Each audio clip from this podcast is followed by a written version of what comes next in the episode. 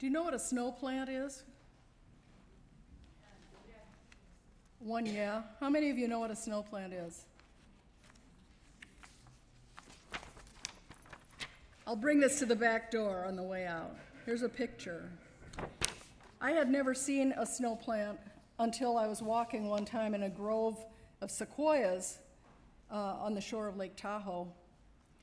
And there they were, two or three of them, poking up from among the pine needles, looking like red torpedoes or fat red asparaguses or some kind of a lumpy red mushroom. I stopped in amazement and I crouched down over them with my hands behind my back so that I wouldn't hurt them, wouldn't disturb them. And somebody, it seems, had taken the trouble to make sure I wouldn't disturb them because they had put a circle of pine needles around them to keep me out. On this hike, nearly every little cluster of snow plants I saw had a similar circle around it of pine cones. Some of the snow plants were done for the season. They were rusty brown and sort of dried out, with their seeds sprinkled around them. And some were still bright red and fresh. So I was pretty sure the same person had not drawn all of the circles around them with the pine cones. And what made me the most sure was that eventually I came upon a cluster of them, brilliantly colored, with no circle around them. And so I stopped and built a circle around them myself. Later, when I got back to camp, I was reporting my experience to my husband, and he asked, Why did you draw the circle? Well, I'm not quite sure, I said. It seemed like the thing to do. It was like when you see something really wonderful, or you see something that looks magic or sacred, you want to draw a circle around it to set it apart, to hold it up and say, This is special. This is to be noticed. This is to be wondered at. And my husband answered, Seems to me when you draw a circle around something, it means keep out. Boundaries. The problem is they don't have any absolute meaning in themselves. My husband and I were looking at the same raw data, and we made two different meanings of it. I saw a frame around a work of art he saw a fence, a wall.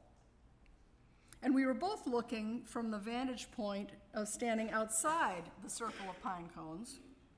Might the boundary mean something else if we were looking at it from the inside?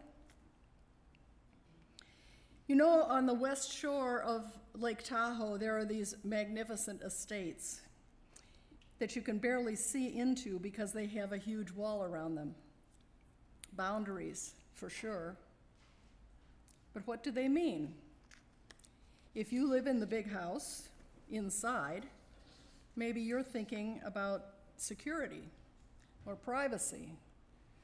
All those tourists, you may be thinking. All those people like Linda Clader who want to peer into your yard and into your windows and catch a glimpse of how you live. If you're on the outside driving by, you might be thinking about snobbery or the division of wealth in our society. And you might feel a little envious, or you might engage in reverse discrimination and feel superior because you have to work so hard for what you have. Boundaries. They aren't all like a wall or a circle or the frame around a picture, a line you can see. Boundaries can be produced by sounds too. A neighbor of mine keeps a dog in his yard with a boundary made by a high pitched noise. Another friend of mine doesn't go into a store if she can't hear Spanish being spoken. Boundaries. Without them, you can't play tennis. Without them, you can't drive a car safely. Without them, you can't keep a calendar. You can't run a government. You can't wage a war. It seems that we humans are programmed or built to need edges on things. Which is why we need to be patient with that lawyer in the story. Like all of us, he was educated to appreciate the usefulness of boundaries. When he asked Jesus, Who is my neighbor? he was doing nothing more outrageous than anyone does who tries to get a firm grip on the meaning of some rule or other, some boundary or other. Even more to the point, as a lawyer, he was a professional reader and interpreter of the book of Deuteronomy. Now, the book of Deuteronomy has a lot to do with drawing distinctions, with defining what it means to be a member of the people of Israel. But that lawyer, that student of the law, knew perfectly well that the law of Moses wasn't intended to be wielded like a club to bash those who were outside the community, outside the circle. He knew perfectly well that the law of Moses wasn't aimed at keeping outsiders outside. It was aimed at teaching the community under the law to live justly with one another. The law drew a circle around this peculiar community of people who saw themselves as subject to their peculiar God. The law drew a circle to point up the wonder and the beauty of that people's story and to mark how sacred that story was. But the law did something else too. It commanded those peculiar people to look around within that circle and outside it and to pay attention to their neighbors who were in need. The lawyer in the story understood all this. In fact, he and Jesus seem to have agreed right away that the law boiled down to love God and love your neighbor. You have given the right answer, says Jesus. Do this, and you will live. The problem with the lawyer was that he apparently had no intention of doing anything. Like so many of us, he had gotten trapped into believing that knowing was enough. And again, like so many of us, he had also slid into that very dangerous habit of using his knowledge to draw a little circle around himself so he could feel safe. The circle he had drawn was smaller than that other boundary between us and them. The circle he had drawn protected him even from his own countrymen. The story Jesus tells takes aim directly at those circles, those boundaries that the lawyer has pulled up so close to himself. The story follows a familiar Jewish storytelling pattern. A man lies on the side of the road, stripped of everything and beaten to a pulp. A priest passes by, then a Levite. Both of these characters are professional holy men in the Jewish tradition but they don't do what is obviously, to everyone, including the lawyer, what is obviously the right thing. They pass by on the other side. Now, we're following a traditional storytelling pattern, and you all know, we all know what happens next. The good guy comes along, it's always the third person. The expected character here, the third person, would have been a humble Jewish layman who follows the law, shows compassion, and somehow saves the day. That's what the lawyer would have expected. Something like that is probably what we would be expecting. But it's not what Jesus gives us. The hero that Jesus brings into the story at this point is the despicable Samaritan. Today, you hear the expression Good Samaritan a lot. But we are never playing on that aspect of the story. A Samaritan was a heretic. A Samaritan was an outcast, a thoroughly loathsome, dirty, barely human character. We all want to identify with the hero in the story. And so when we retell the story of the Good Samaritan or we re- refer to it commercially or whatever, we're forgetting that part. We conveniently forget that the hero of the story is someone we wouldn't even speak to. Then we go on identifying with the one who showed compassion. The lawyer in the story does not have that freedom. It's entirely unthinkable for him, as a devout Jew, to identify with the Samaritan. If the lawyer is going to stay in the story at all, that leaves him only one option. He has to cross over that circle and identify with the, un- the unconscious guy lying in the ditch. He has to see himself as the victim. Now, there's plenty of evidence in the scriptures that Jesus was very interested in injustice, injustice among his people. And there's plenty of evidence that possibly the form of injustice he was most interested in was injustice committed in the name of religious purity.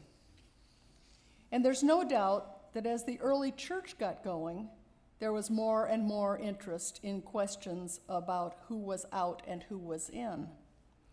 And in particular, those questions focused on distinctions between Jews and non Jews in the Christian community. All these interests, all these themes come up in this familiar story of the Good Samaritan. But I don't think that those are the real target. Because this story, the story about crossing the boundary between the privileged lawyer over here and the hapless victim over here, this story is followed in the Gospel of Luke, next week's reading, in fact, by another story about crossing boundaries, the famous story of Martha working in the kitchen while Mary sits at Jesus' feet as a student. In today's story, the lawyer who knows it all but won't do anything is shown to be on the wrong track. Next week, it will be the doer who is told that she needs to pay attention to another way. God knows we need our boundaries. In today's society, somebody with good boundaries is considered a healthy person. And we talk about boundaries when we're discussing the protection of the less powerful. Boundaries are with us, and they're good, and they're useful.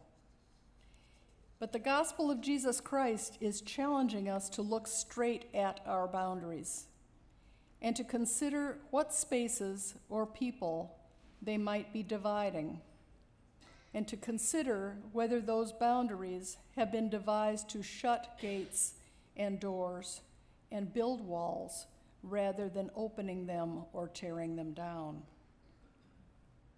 Are they circles meant to frame something wonderful, a flower, a community, an experience, and hold it up so all can see? And if that's what they're meant to do, are they succeeding in that without being misinterpreted?